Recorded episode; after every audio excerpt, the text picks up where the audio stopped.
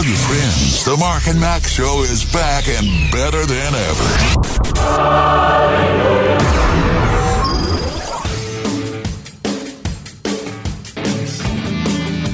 life radio dot f m.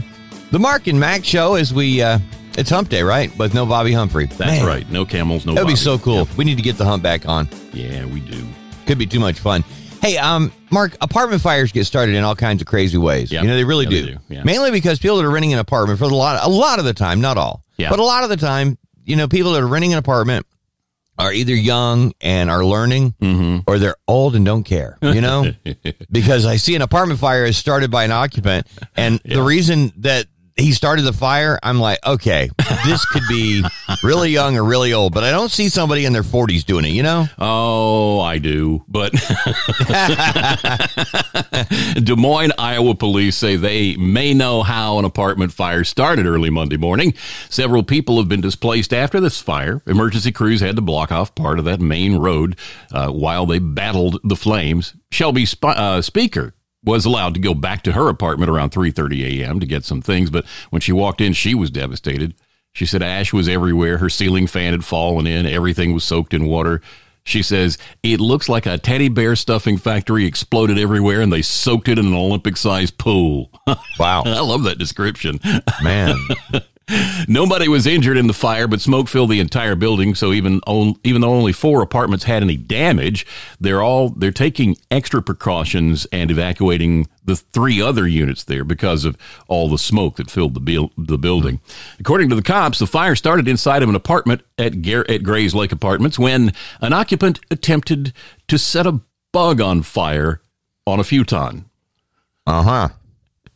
The police said it lit up like a tinderbox. You know what? That's made up. This guy was really lighting farts. That's what he was doing, Mark. Right there.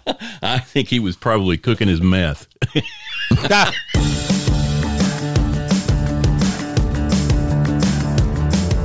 life radio dot f m, the Mark and Mag Show.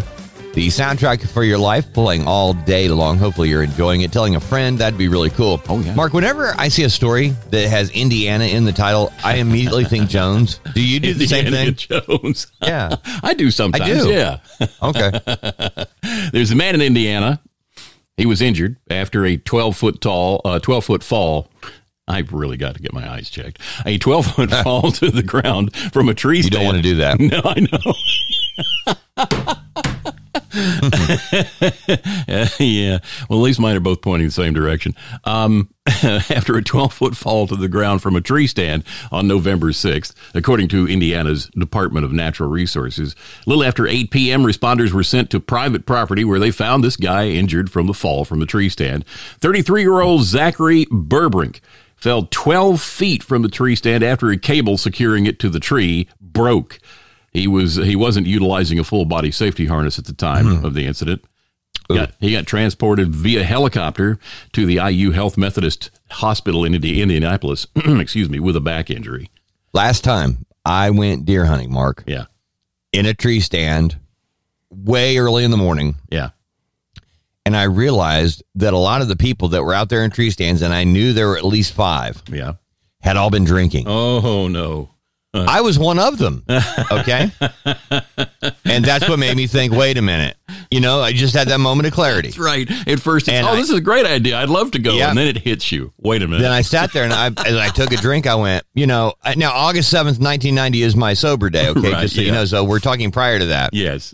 I didn't want to be there anyway. It's cold anyway, but I did it because I'm a man's man. Oh, yeah. Sitting up in that tree stand, and I thought, oh, wait a minute. I'm already bad with heights. Now I'm really bad with heights, and I'm loaded, uh-huh. and not my gun, you know?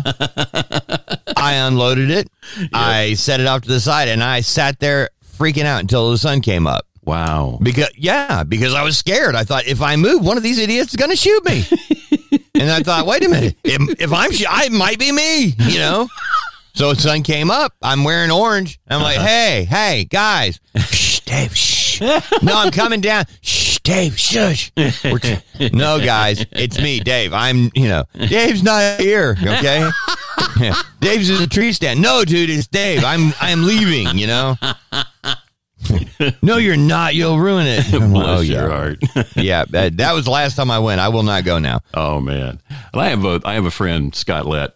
Uh, he's a business owner in the Birmingham area now.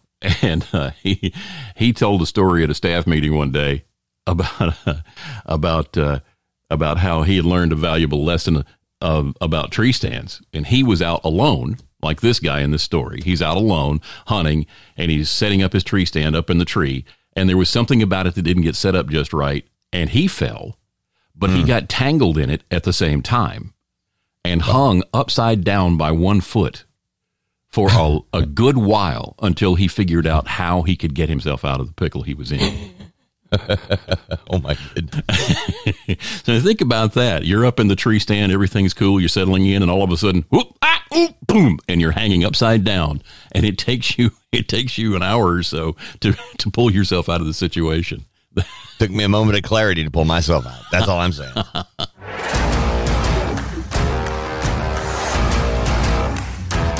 Life Radio dot f m, the Mark and Mag show, where a little while ago off the air, I was asking Mark, hey, man, is Mel Brooks still alive? Mm, you know, yeah. It's just one of those things. And I think it kind of goes back to uh, the... Uh, Comedians in Cars Getting Coffee that uh, oh, okay, Jerry yeah. Seinfeld does. Yeah. Because he had a thing where he met up with Carl Reiner, and Carl Reiner and Mel Brooks, all these would gather together, and they would eat like on T V trays and watch T V, you know? And they invited him over. So Jerry went and hung out with them for a little while. That was like their regular everyday thing. These wow. two, because they were both old, right? Yeah. And of course, Carl Reiner did, you know, he passed away, but Mel Brooks is still alive and kicking. Yeah. What made me think about this was this Chinese railroad worker story, because oh. if you remember in Blazing Saddles, oh. it was a punchline. It was. It really was. Wow. Well, archaeologists uh, excavating in Utah, uh, Utah ghost town have a how? When was the last time you thought about ghost towns? Anyway, you know. Well, when you talked about some guy on YouTube, yeah, yeah, that guy who bought the ghost town. Uh, uh, Cerro Gordo in, uh, in I think it's right right by Salt Lake, the Great Salt Lake, um, or actually it's right by Death Valley is where he is. Well, anyway, the, the archaeologists excavating a, a Utah ghost town have turned up a rare find, a house belonging to nineteenth century Chinese workers on the Transcontinental Railroad. There's wow. another thing you probably hadn't thought about in a long time. It's the Transcontinental Railroad. Yeah. The house, now just a layer of floorboards scattered with artifacts, such as Chinese coins and stoneware, is the first ever completely ev- excavated Chinese home on the Transcontinental Railroad. More than eleven thousand immigrants from China helped build the railroad, which connected the eastern lines in Iowa to the San Francisco Bay. But these workers are often left out of historical documents from the late eighteen hundreds. That's what Christopher Merritt, a, the state historic preservation officer with the Utah Division of State History, says. The presence of a Chinatown wasn't on any map of Terrace, for example. He huh. says, being able to open up a whole house for the first time gives us a really interesting lens on the Chinese railroad worker community. I had no idea that Blazing Saddles was a documentary for that railroad. I didn't know. Now that I know, I'm going to have to watch it again. That's today's assignment. Yeah, they act like it's a big surprise. We all yeah. know that Chinese people were taken advantage of to build right. the, the railroad. Yeah. And, but, you know, but you know what? Did you watch the movie? Yes, I know you did. Wild Wild West, when it came out, because we talked oh, to yeah. Jerry B. Jenkins, remember? Mm-hmm. And yeah. uh, the guy who co-wrote with Tim LaHaye the Left Behind series. Yes. And remember, Jerry Jenkins was talking about how he wrote the screenplay for Wild Wild West. Wow. Yeah. And how bad it was. And it was so embarrassing. And it's like, yeah. I like, I'm, I am the other two people who like the movie. Yeah, you know, I, there's yeah. three of us. Yeah. We have a club. Yeah, we do. We, we get together every other year. Well, hey, yeah. We're thinking about What's buying, your favorite part? Thinking about buying jackets. Yeah. It's, but, you know, it's the big spider. I like it. And, yeah. you know, it they was, have the Chinese railroad it workers. It was cheesy. It was dumb. It had some really dumb humor in it. And it had, it was a lot like the T V show. I think they managed to pull that off. You know, I, like I think you're mocking me now. I, I'm not not getting a lot of love here, man. I, I feel like actually, you're mocking. Actually, I liked the movie too. And oh, okay. I, I, my perspective on it was that in places it was kind of dumb, it was cheesy, uh, and it was funny, and it had plenty of action, and the the giant spider. Yeah, in the eighteen nineties, in the Old West, somebody's going to build this gigantic. This well, yeah, but on your, you know, you pointed out on the original series, they always had a dwarf who had like a death ray. You know, I mean, right. Like, they always did.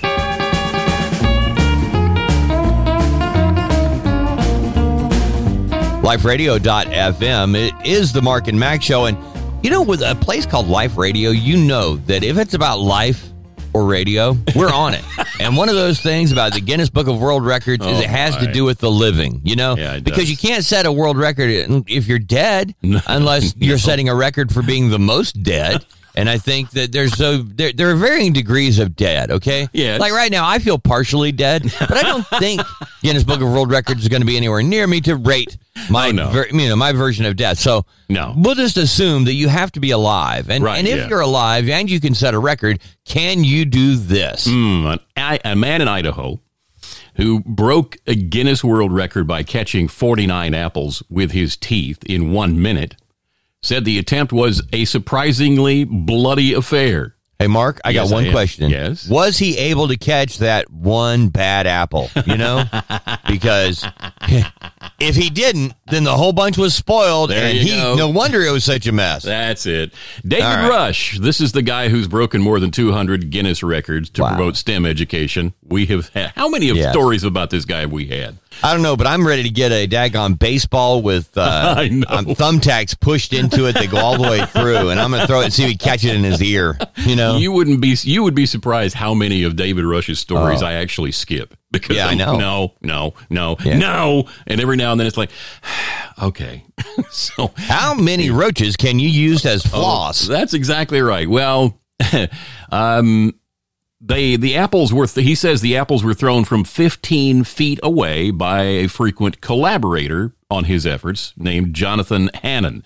Rush said being struck in the face by wayward apples, even the small apples he was using for the record, turned out to be a painful experience as it would lead to his teeth making cuts on the insides of his lips and cheeks. Uh, Rush said the record involved more bleeding than the vast majority of his previous records. He ended up catching forty-nine apples in a minute, beating the previous record of forty-seven. He couldn't go one more, wow. fifty, fifty, oh, wow. one more. I question his commitment. I'm thinking two. You know, that would be me. I, no, I could do two. I'm thinking after the first one hits hits yeah. the wrong place and I've got a bloody yep. lip. No, I'm done. I'm just thinking, you know what? This guy that was helping him with it obviously was working with him, but I would like to see how many of the apples he could catch if my grandson Braylon was oh, throwing. Oh. Because Braylon would be whipping them out saying, I'll hit you every year. Try to catch this, you know? And this set, guy. Set up a booth at the Fall Festival yeah. and let people pay to throw apples at you and catch them in your mouth. Then there you go. Call us.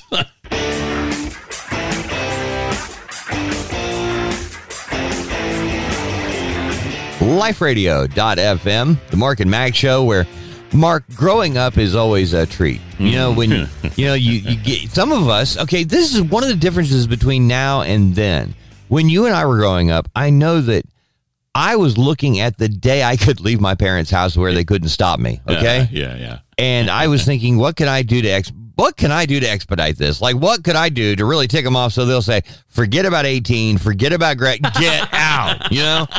And okay, now, of course, kids never want to leave. Now they want to stay till they've got their own kids, you know. Yeah. But anyway, there are certain things that happen when you become an adult. You move mm. out of the house yeah. and you realize. Now, one of the things I realized when I moved out, and it did take me about a year, that I could eat Reese's peanut butter cups for breakfast if I wanted, okay? And ice cream. Yeah. I could uh, do whatever I wanted. There was nobody there to say, hey, that's not a good idea. Don't do that. Right. I just did what, and, you know, and that's just, even now, if I want ice cream for breakfast, by golly, I'm in there eating it. Now, I don't eat it around younger people because I tell them all they need to eat their vegetables and, you know, grape nuts for breakfast. But, right, yeah. yeah, if I want mint chocolate chip, I'm, as a matter of fact, I got a Twizzler and a, re- and a cookie over here right now. That's breakfast, so. Yeah. Yeah. There are certain things, though, that come up with adult problems because you have to all of a sudden start being responsible, mm-hmm. right? Yeah, that's true. And a, a lot of that stuff you're really not prepared prepared for. You didn't pay attention when you were living at home. I mean, you just lived at home. You get out in the real world and wait a minute. Nobody told me about this. Well, recently somebody did a survey on social media, and uh, they got of some, course it was yeah, social it media. It had to be social media. And Who the, pays for your internet connection? That's right. Yeah, and the question was, "What's an adult problem nobody prepared you for?" And here's some of the responses. Uh, up first, fruit and vegetables expire faster when you're the one paying for them. Yeah, which is why I never buy them. That's right. LaDonna bought, she buys them and brings them home. I'm like, what's that for? Yeah. I'll get on a thing. I'll get on a jag where I want something like apples. Let's get a bag of apples or I'll, oranges or something like that. And I'll get about halfway through them and the rest of them all just go, go bad. Dude, you know? LaDonna will call me when I'm out and say, hey, run by Betty's Barbecue and get me a veggie plate. Uh huh. A what? a, From am a I being barbecue punished? Joint? I'm being punished, aren't I? You're punishing. What did I do? You know, did I leave the seat up again? What am I? What did I do? You know, that's oh, horrible. Anyway, the next one is eating food for nutrients and not just taste. Hmm. Adulthood has me eating leaves for lunch. Mm-hmm. Wow. I know how that goes. I find myself thinking, I really should get a salad, you know? And uh, no one ever tells you just how expensive furniture is. Any furniture. That's because when you first move out, uh-uh. that's why your first furniture is something you found on the side of the it road. It really is. And you're like, hey, are they having a yard sale over there? No, that stuff's been thrown out there by the... Oh, they've been evicted. It's an eviction sale. Great, get it. I need that. Well, it's been rained on for three days. I don't care. I, don't care. I need it. No, I need something to sit on while I'm watching my T V that's a twelve-incher, you know? uh, black and white. Uh-huh. Uh, and finally, the difference a mere four hours of sleep makes and huh. the difficulty... or a, a mere hour, that is, a mere hour of sleep makes, and the difficulty of getting that mere hour of sleep. Wow. That is very true. An adult problem. Uh, wow. I'm just thinking back to a simpler time, Mark. Yes? There wasn't one.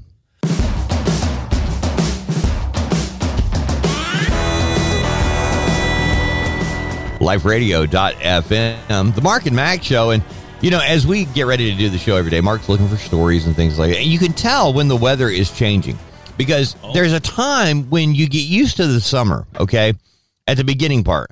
And you, you're out there, you're getting out on the side, you know, you're doing things outside. And then it suddenly doesn't get below ninety-five degrees for a couple of weeks and you just stay indoors. So finding stories is an all-day thing because I'm yeah. in air conditioning. I have a reason to sit here with my laptop in the recliner all day. Right. Yeah.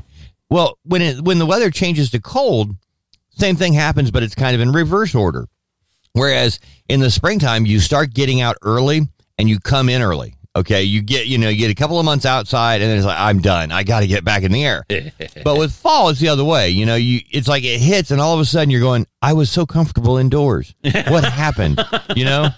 And so you get outside, you're like, oh, that's brisk. Do I wear a jacket? Do I wear shorts? What do I do? I wear mm. a, I dress like Nanook of the North in the morning, and by mid-afternoon, I need to get shorts on, you know? Yeah, yeah. So either way you look at it, it's a weird time, which means it's a weird time for finding stories. Yeah, because yeah. rather than mess with going outside and inside, you just leave the thermostat set, you leave your shorts on, and you sit in the recliner and you think, hey, what words were added to the dictionary the year I was born? You know, that's what I need to know. Let's just get a whole century's worth, and we'll count them back one at a time. You know what gets me is that there's a resource for finding that. Yes, somebody actually did. Sometime in the past, uh-huh. somebody said, I want to know what words were added the year I was born. Well, the Merriam-Webster can show you the ways a word can tell you about a period of time with a tool called Time Traveler. It reveals words that first appeared in its print dictionary in the year you were born. And you can go to the site. It's uh, it's uh, it's it's a pretty simple. It's Merriam-Webster dot com uh, slash time traveler. And mm-hmm. you can put in the year after that. After you can put in a slash and then whatever year you want to. Mm-hmm. Uh, for example, let's pick, uh, let's say uh, nineteen fifty-seven. fifty-seven Chevys. That's what comes to mind for me. And you go there, and there's this ginormous, it's just absolutely ginormous, the, the number of words that were added. Uh, overkill was added to the dictionary in that year. Overkill. One-hit wonder, which hmm. it kind of pertains to the business we've been in for a long time. Um, computerize was added to in the fifty-seven? In nineteen fifty-seven. Yeah. Wow. Yeah. Uh, Asian flu. The term Asian There you flu. Go. Well, we're not allowed to use that anymore. Because no. You could say the Asian disease we all have dealt with for the last couple of years, and uh-huh. you get banned like Trump. Yeah. You know? Uh-huh. Fanny wow. pack. Really? Yes. I bet that meant something different then. It may have. I don't know. What does Fanny Flag do before she goes on a trip? She fanny, fanny pack. pack. That's right. Doggy bag was introduced uh-huh. in nineteen fifty-seven. Go-kart. Hmm. Gold. Well, you know, they tried to go with stop cart, but it just didn't have the same appeal you. for kids. Gold record. Oh, yeah. Well, okay. Yeah. And there's a bunch of them. So you could look up any year you wanted to, and you're going to come up with a, with a bunch of words. Now, if you go to, I mean, really? Oh, you a bunch are of words uh, in the dictionary. Uh, no, I'm just uh, that were added that year. Come on.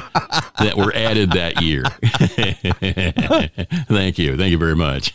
I think I'm going to, I'm going to go out on a limb here and just say that this is, and I'm not saying I'm the only one. I'm probably in the majority of people that will never visit that site.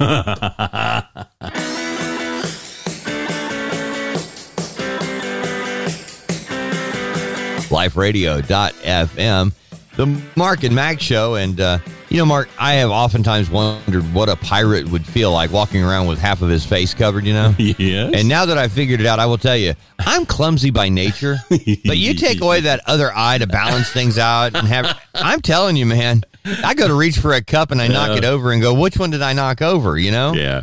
Yeah. I put you, the eye patch on. Just, oh, yeah. I'm seeing double. Yeah. That's in case you missed the news yesterday. Yeah. Yeah. Sudden onset yeah. double vision. Right. And it just happened all of a sudden. And here's what the doctor going, well, you've got sudden onset double vision. I'm like, well, you realize that I told you that when I called. Yes, I know. I, I mean, told you that. I made the appointment. I said, hey, I need to come in because uh, so- something happened all of a sudden and I'm seeing double. So I went in and got the official diagnosis. Yes, you have sudden onset double vision. Uh-huh. Funny. Okay. And how much am I paying for this diagnosis? Well, what we have to do is figure out why. Well, that actually, let's skip over all that. That's what I came here for. Mm-hmm. I didn't come here for you to tell me what I had. I came here to tell you what the solution is. It's like, well, here are the possibilities. Well, can you pick one?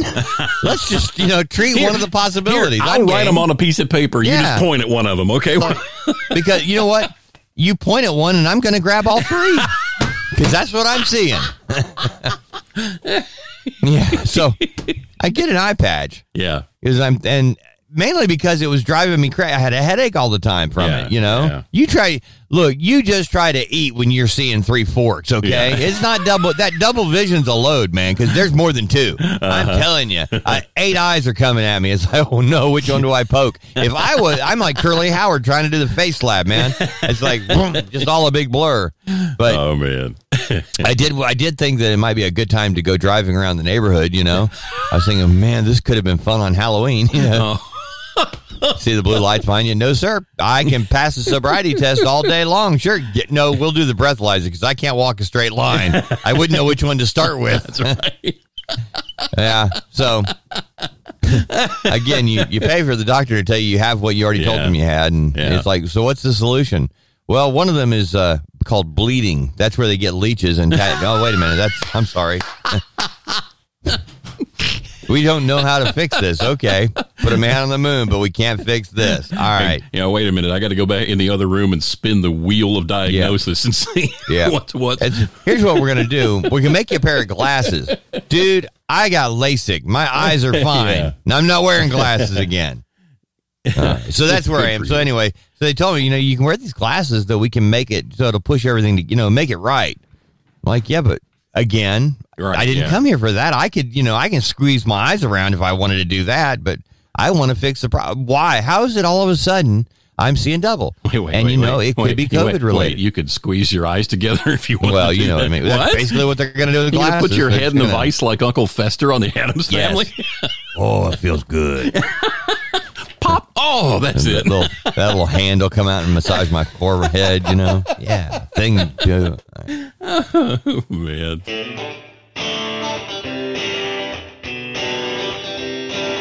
Life Radio dot f m. It's the Mark and Mac show where there's a story circling around yeah. about a family in Peru mm. that actually, they had this loving dog that they just, they loved. The family pet, right? Right, yeah. But I, I don't know how they found out the family pet wasn't a dog. You know, they got a puppy that's not a dog. What what looks like a puppy that isn't a puppy is what I want to know, Mark. Well, uh, Maribel Sotelo and her family brought home this frisky, lovable pup from a local shop in a Lima, in Lima, Peru. He frolicked with the other dogs in a neighborhood full of chickens, guinea pigs, and ducks. And then he started eating the guinea pigs, chickens, and ducks. Oh, wait a minute. Yeah. Lilo and Stitch are all over it. Right. Okay. As, he tur- as it turned out, Run Run wasn't a dog at all. He was an Andean fox, complete with a bushy tail, pointy ears, and that triangular head foxes have. How do you not know? I don't know. So tell They a- look like... They look evil. They look like they're going to eat you in your sleep, man. He says, this guy says, we thought he was a purebred puppy. He said her teen, she says her teenage son bought the animal six months ago as a pet, paying about thirteen bucks for it. Uh, the neighbors wow. were, the neighbors were not happy when Run Run started chasing and killing their animals. Uh, yeah. Soleto, Run, Run. That's how they got the name. That's it, yeah. Run, yeah, Run. Soleto was not happy either, especially after she had to reimburse a neighbor for her lost livestock. She says the lady told us it had eaten three large guinea pigs.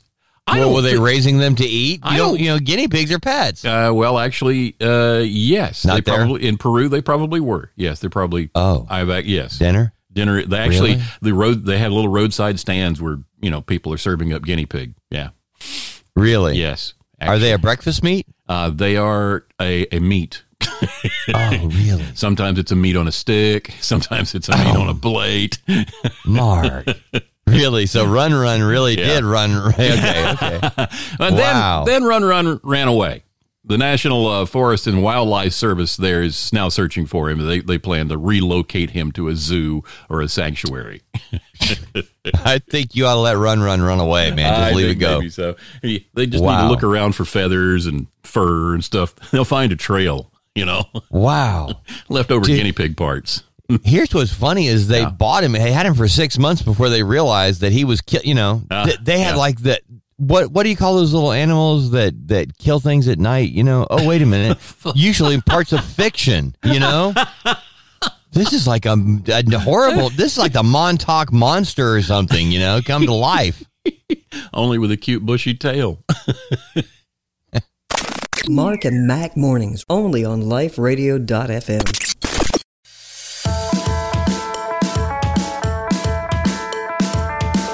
life radio dot f m, the Mark and Mac show, where if you've listened to us for a long time, you know how I refer to Mark as the computer guy. Yeah. It's because, not that he's like the tech wizard, but he, in my world, he is. I mean, you know, but Mark's been around tech guys. I'm not the tech guy. Oh, yeah. But yeah, I'm you, not the I T guy. You, did you have like a Commodore sixty-four computer? I did. Okay.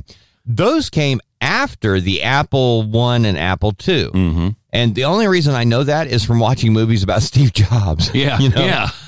Like, I know nothing about all this, but I watched two movies on Steve Jobs, and now I know that the Apple Two computer was the one that really set the world on fire. Mm, yeah. But there was an Apple One. Yeah, yeah. In nineteen seventy-six, the Apple One. Um, there's wow. one of them up for auction right now in California. But wasn't that the computer that... Like it was a, a board and you had to buy all the components for it and yes, it worked yeah, on your T V? Yeah. It was, uh, yeah, it has a video output on it. In fact, if you go over to uh, like to Wikipedia and search for the yeah. Apple One, uh, there are lots of pictures of it. And there's actually an ad for the first Apple One. At the top of the really? ad, it says, Apple introduces the first low-cost microcomputer system with a video terminal and eight kilobytes of RAM on a single P C card. Eight kilobytes.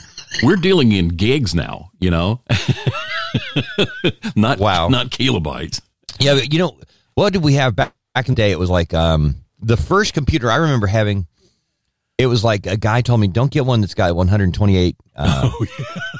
What was it? Ki- was it kilobytes? I, I guess it was. Talking RAM? About the hard. Well, yeah, they they, they the, tried and the to hard sell, drive was yeah. one point two gigabytes. Yeah, you'll never fill that up. You'll never use yeah, all never. that space. And no. nowadays, you can't get that on a thumb drive. I mean, yeah. it's, it's just, they won't gigabytes. They won't put anything that small on a thumb drive now. Yeah, yeah it's holding one hundred twenty-eight crazy. Gigs in my thumb. Uh huh. Something like all right. that. But this wow. this the whole thing, and that thing, the the Apple One in the ad, including four K of RAM, sold for six hundred sixty-six dollars and sixty-six cents.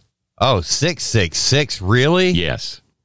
That's, they did that on purpose, didn't they? They, they had to have done that on purpose. They had oh, to. Oh, man. Yeah. That's wrong. I it couldn't have wrong. bought it. No, I think a lot. And it's crazy. It. Uh, let's see. Um, they're thinking, the, the auctioneers are saying, this one that's up for grabs right now is uh, going to fetch around six hundred thousand dollars.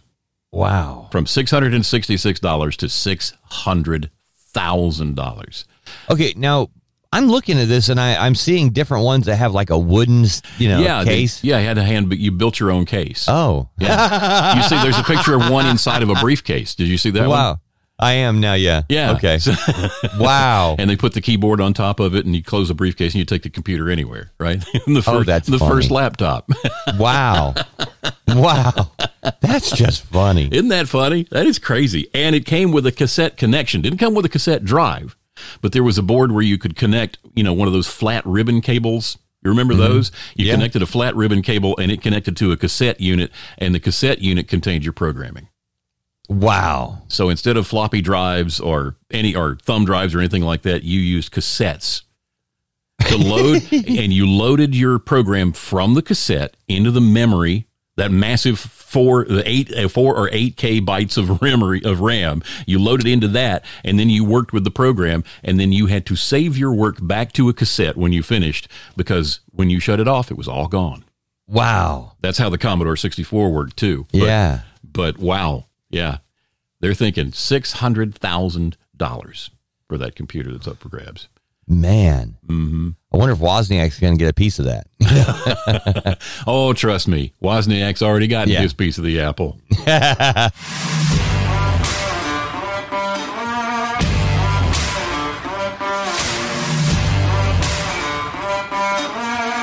Life Radio dot f m, the Mark and Mac Show. And, you know, we uh, talk about that we... actually both live in Alabama and do our show from here, and, and both of us love it. There's a section in Birmingham called, uh, I guess every city has a spaghetti junction, you know, malfunction junction, yeah, whatever you want yeah, to call yeah, it. Yeah. And I don't know, about every other year, there's a major spill of something. Like mm. one year it was uh, frozen chicken breast from Tyson. Right. Another time yeah. it was frozen pizzas.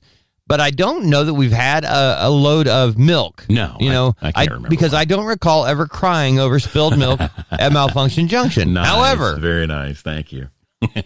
Traffic on a stretch of Texas highway went sour. Thank you. It, uh, the traffic on this Texas highway soured when a crashed truck spilled its load of milk onto the roadway. The El Paso Police Department said the Sarah Farms truck was hauling a load of gallons of milk, milk gallons, mm. when it crashed and rolled over in the westbound lanes of I ten on Monday night. The cause of the crash, yeah, they still not, it's still not clear, but the yeah. incident left the roadway covered in spilled milk.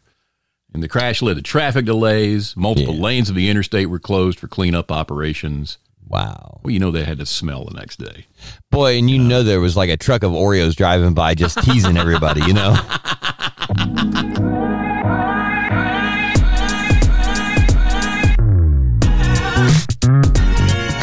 Life Radio dot f m, the Mark and Mac Show. And you know, Mark, we have a uh, we have phones in our pocket right now yeah. that we use for everything. I mean, when you look at what we are able to do now with our phone, it used to take a very expensive laptop, mm. and even then, when you went to get online, you had to go through that whole phone modem thing. To oh. oh, God! Somebody picks up and starts dialing. I'm on the I'm on yep. the computer. Oh.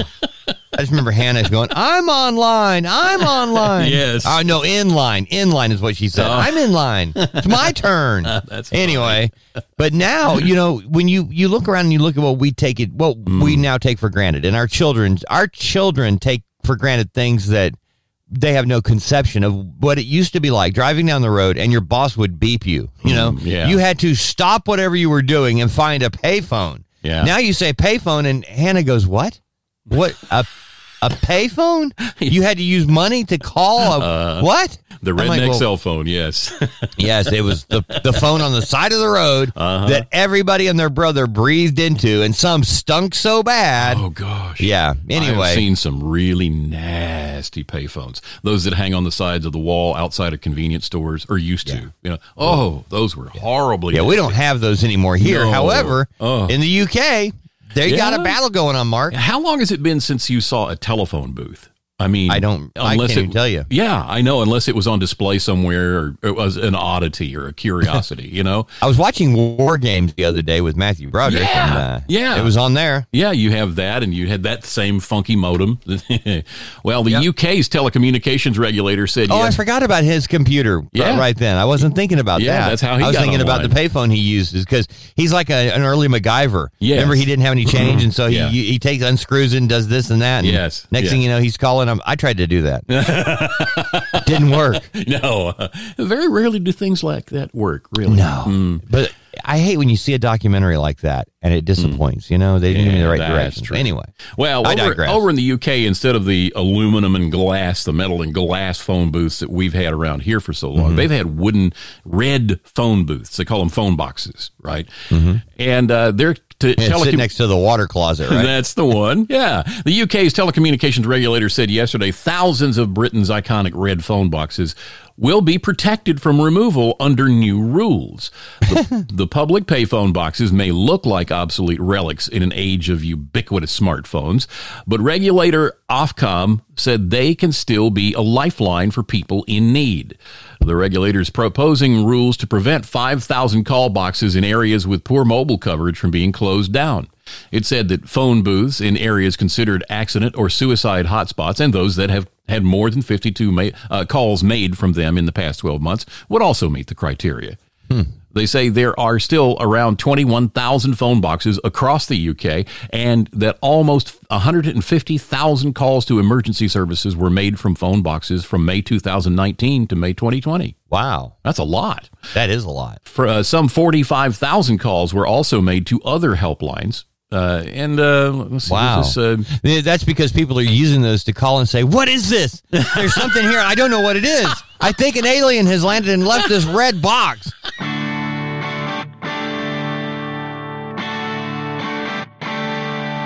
Life Radio dot f m. It's the Mark and Mac Show. And, you know, Mark, in this day and time where we have radio stations that you can download an app and take with you wherever you go, mm. we've got a number of apps people use to gain attention for themselves, yeah. uh, like TikTok, for example. Right. And when people do things like that as an exhibition and they want attention and they want people to follow, they want people to tell them how great they are, right? Mm. But when people actually do that, it freaks out the TikTok users, you know? It does sometimes, like, yeah. What do you think they're going to they're going to track you down because they think whatever you're doing is really neat and they're crazy, so they're going to look you up. If you yeah. don't want to be looked up, don't post things on social media. That's true. Yeah. It can be a really freaky place. So is the t- the cell phone, for that matter. Your cell phone, your cell phone can be the source of all kinds of weirdness in your life. Like, I don't know about you, but I get voicemails from people who don't know me.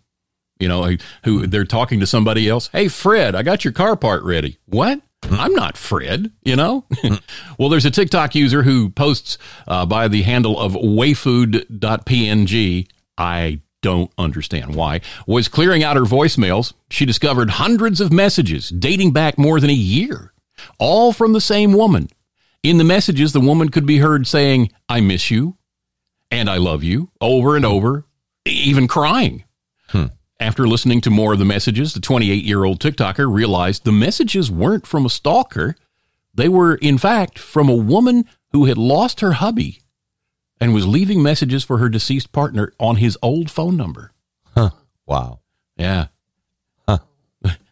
You know, I do that to people all the time. I, I just, I won't do it anymore that's now why, that I've been outed. That's why but, I picked this story. Yeah. The TikToker wrote alongside of a clip of herself crying, "You're just trying to clear your voicemails and notice a number you don't recognize and block numbers that been trying that's been leaving you voicemails since July eighth of twenty twenty. All the voicemails consist of 'I miss you' and 'I hope you're okay' and long pauses and, and what sounds to be soft crying." I, mm-hmm. The twenty-eight-year-old then shared a screen grab from her phone showing all the messages she'd been receiving, sometimes having four missed voicemails per day from this grieving woman. She quietly played one of the messages out loud, in which the woman can be heard saying, "It's just me. You've been on my mind. I'll catch you later. Bye."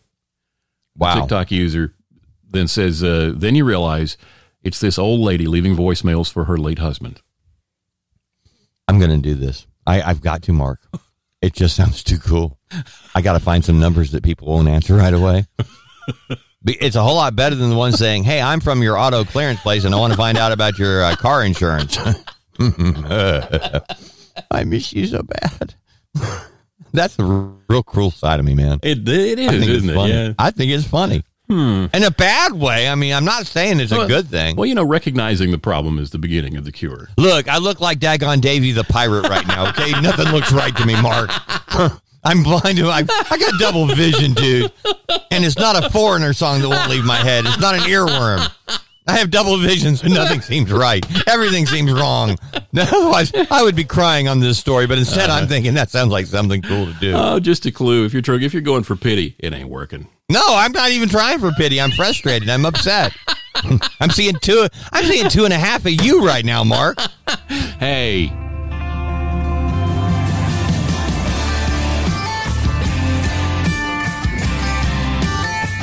Life Radio dot f m, the Mark and Mac Show. Sorry that I'm feeling a little weird, man. I understand. I really Actually, do. I don't even want it. I don't want pity. I don't want anything else. I just don't understand how I ended up with sudden onset double vision. I mean, from about, for many, many years I had this, but I would wake up like this, you know? Yeah, I know. You go, what in the world? Oh, gosh, not again. I feel like W C Fields. Was I in here last night and I, did I spend a twenty dollar bill? Yes, you were. Oh, wow. Thank goodness. I thought I'd lost it. Wow. That must have been an interesting session. I mean, you didn't see just one guy, though. You saw more than one guy, right? Oh, yeah. Yeah. yeah. Oh, yeah. yeah. Yeah, because you can't go to just, you know, just like uh, what what is Lay's potato chips? You can never eat just one. You yeah, can never right. see just one doctor. No, we need to send you to a specialist. Oh, that's yeah. got money written all over it. Okay. Dude, I started at the specialist and had to go back to my regular talk and start all over again. Mm. That's the whole thing. It's like, okay, there's a specialist in my life group, people that I love and care about that, yeah. you know, have been yeah. friends for many, many years. Yeah. So I go to her. She's like, okay, well, here's here's the here's the problem, um, but you're going to have to go back to your regular doc. So I go from expert oh, back yeah. to regular doc, and he goes, well, you're going to have to see another expert. I already saw one. And I'm telling you all the same thing. Yeah, I got sudden onset double vision. It uh, just happened, you know? So I go to another expert who tells me, golly, this happened all of a sudden, right? So it's sudden onset double vision. Yes, that's exactly what it is. Thank you. You know That's what? Awesome, Thank yeah. you for not bothering to listen to my messages or any of the reasons why I'm here. Mm-hmm. It's like, how long have you been married? That has nothing to do with double vision, dude. My wife did not hit me with a frying pan. I woke up like this. You know, it, it just really gets to that point where you're thinking, why did I even, why didn't I just say, you know what? I think I have an alien brain tumor growing out of the back of my neck, because when you show up at the office, they act like they've never talked to you. So what's the purpose for this appointment? Oh, my God. Didn't you write it down when I scheduled this emergency appointment? You didn't bother? When my doctor called to set this up, did he tell you that there was a car-sized booger in my nose and that's what you needed to get out? Because I ain't seeing that. I'm seeing doubles. You know, I mean, why do I have to keep explaining? And, oh, yeah. By the way, here are ten pages you need to fill out. Really? Oh. I can't see. I can't write. What do you give me an I will give you my ex, okay? Oh, that's well, awesome. Just do the best you can. Okay. You know, telling me to do the best I can. Yeah, you would have had better chance with Forrest Gump writing this in Russian, okay? Wow. Because you're not getting anything out of me that's useful. I already told you what's wrong. An expert told you what's wrong. My doctor told you what's wrong. I don't need to fill You know what? My mother having breast cancer has nothing to do with my double vision.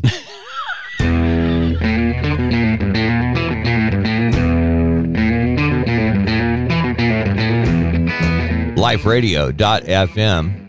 You know, we had that story a little bit ago, Mark, about the British uh, phone booths, right? Yeah, the phone boxes. The red, yeah, the phone boxes. And, you know, we kind of had some fun with the fact that I think they're basically doing some decent math there to figure out why they need to keep them up. And yeah. I do think maybe it wouldn't be a bad idea for us to have a few of them, because there's areas where we don't have good cell service, That's you true. know? That's true. Yeah. But we do have taxis. You know, we've got Uber. We've got all the different rideshare programs. We mm-hmm. still even have a yellow taxi around. And oh, yeah. But in Great Britain, they've come up, this guy's come up with a neat idea, I think. I think it's brilliant, actually. He's offering a, a, a chauffeur service, it's, and it's an unusual one. He charges about a thousand bucks to give rides to weddings, uh, proms, other events in his tank taxi. Merlin See, badge. It's a if tank. Somebody here would do a tank Uber, I think they might really be onto something. You know? I am all over that. Merlin Batchelor of Norwich, England, said his tank taxi, which is actually an armored personnel carrier, a vehicle with a, it looks kind of like a tank. It cost probably him a, made at Anniston at the Anniston Army Depot. Probably. It cost him a total of thirty-five thousand dollars to buy and to repair to make it usable for his business. He said, first I had neighbors, then friends asking, then friends of friends, and then people I didn't even know asking me, uh, can I take him to, uh, to mainly uh, things like proms? Well, Batchelor said he now makes about one thousand dollars a job to drive people to weddings and funerals. He wow. said the unusual chauffeur service offers pure entertainment. As you drive along the street, there's so many people smiling, laughing, pointing. Batchelor said the insurance for the vehicle is cheaper than his family's Honda Civic. He says the kids love go gro- love going shopping in it. Wow. Well, yeah, if you're driving a tank down the road, everybody else needs to worry, not you. I, the parking lot is yours at that point, you know? Yeah. It's just like, I'll park where I want, thank you. Uh, he says he's currently only licensed to carry passengers for weddings uh, and funerals, but he's hoping to get the necessary permits to branch out into driving for proms, birthday parties, and other events. So really? So weddings and birthday parties and proms are all different. Yeah, and funerals and such. What do they do? Uh, it kind of makes you wonder. Here's the thing I'm thinking. Why would you take this to a funeral? I mean, well, you know what, Mark? For people like Dave, that's why.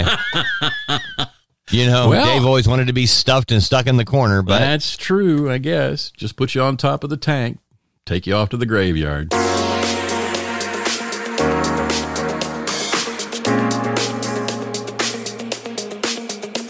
life radio dot f m. It's the Mark and Mac show where many times I've been accused of being competitive.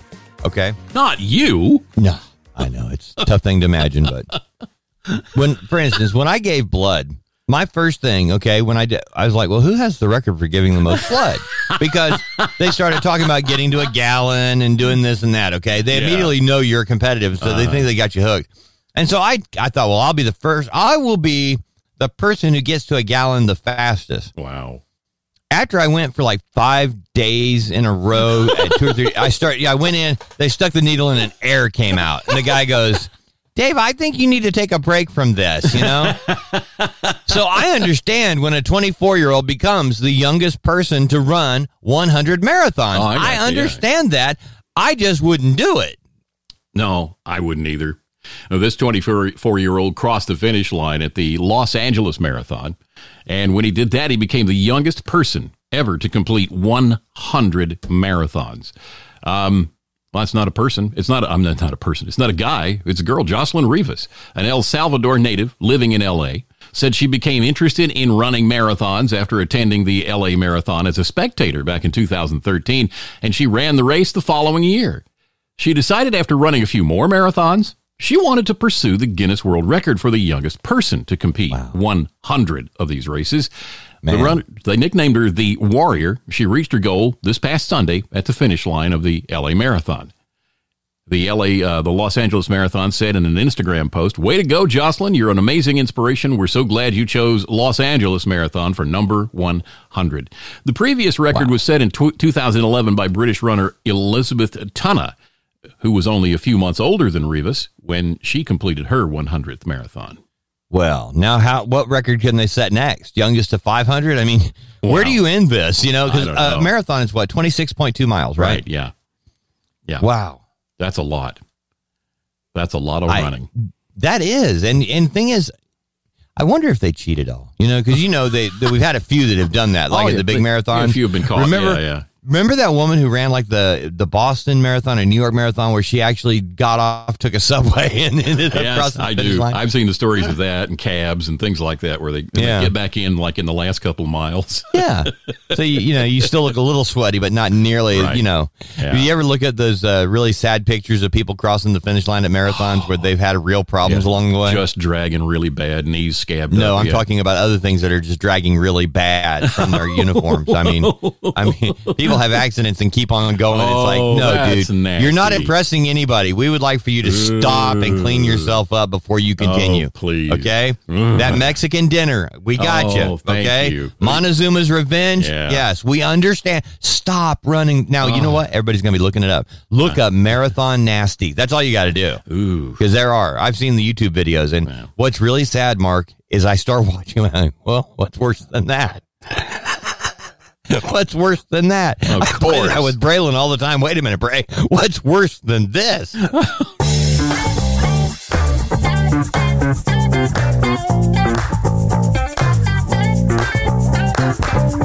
Life Radio dot f m. It's the Mark and Mac show. And as we wind things down today, I knew there was going to be a circus story. Okay. I just had a feeling. Be, yeah. But I thought it was going to be escaped clowns. I didn't know. Eight camels and one llama escaped a circus and nobody noticed? I mean, well, what? How do eight camels get away, Mark? I'm not sure how they did it. I, maybe it was an organized. They're thing. conspiring yeah. back they're in conspiring, the back. They're yeah, really they're, mad. And they're, hey, hey, the trainer's got a key. I know where he keeps it. They're, yeah, know? they're playing the llama. Okay, eight camels and one llama. So the llama's going, one, hey, guys, I've always wanted to be part of your group. How about if I steal the key? Okay. One very confused llama who thinks he's a camel. Well, a group of eight camels and a llama escaped. That's almost sounds it's like a gag. Eight camels and a llama walked into a sporting goods store. And a Southern Baptist pastor. That's right. Uh, they, they escaped from a circus in Spain and wandered the streets of Madrid before they were rounded up by the police. See, this, they didn't have an escape plan, Mark. No, they, they only didn't. planned on getting out. They didn't yeah. plan on what to... You got to have a plan. Just, if you're going to escape, you got to know where you're going. See, this is a lesson, kids. Don't go sightseeing if you're trying to escape somewhere. The Spanish National Police said the animals were found wandering the streets of the capital about five a.m., and officers rounded them up and returned them to the circus. The grand they didn't add that they were wandering the streets drunk, you know, that they'd got out for Cinco de Mayo. And the, the Grand Circo Quiros said the animals escaped after an act of sabotage by animal rights activists. Oh, because they don't the, want to admit the llama did it. That's okay. it. The exact nature of the sabotage was not specified. The circus said um, the camels and the llama were not injured during their time. Much like going lake. to your doctor and saying, hey, I have I got double vision when I woke up this morning. You know, and then they what turn around and say, is? We're not really sure what's wrong, but Dave's seeing double. We'll have to look into this and figure it out. Just like that. Well, well what the act of sabotage was is they opened the gate. That's it. I have a question, though. Yeah. Why is it we never have stories about animal rights activists releasing animals like lions or tigers? It's always the big fuzzy fluffy ones. This it's because those are the ones we hear about when people get eaten by a lion or tiger. You know? But it's never animal rights activists. Oh, but they were in their real life, Mark. Tell your friends, the Mark and Mac show is back and better than ever.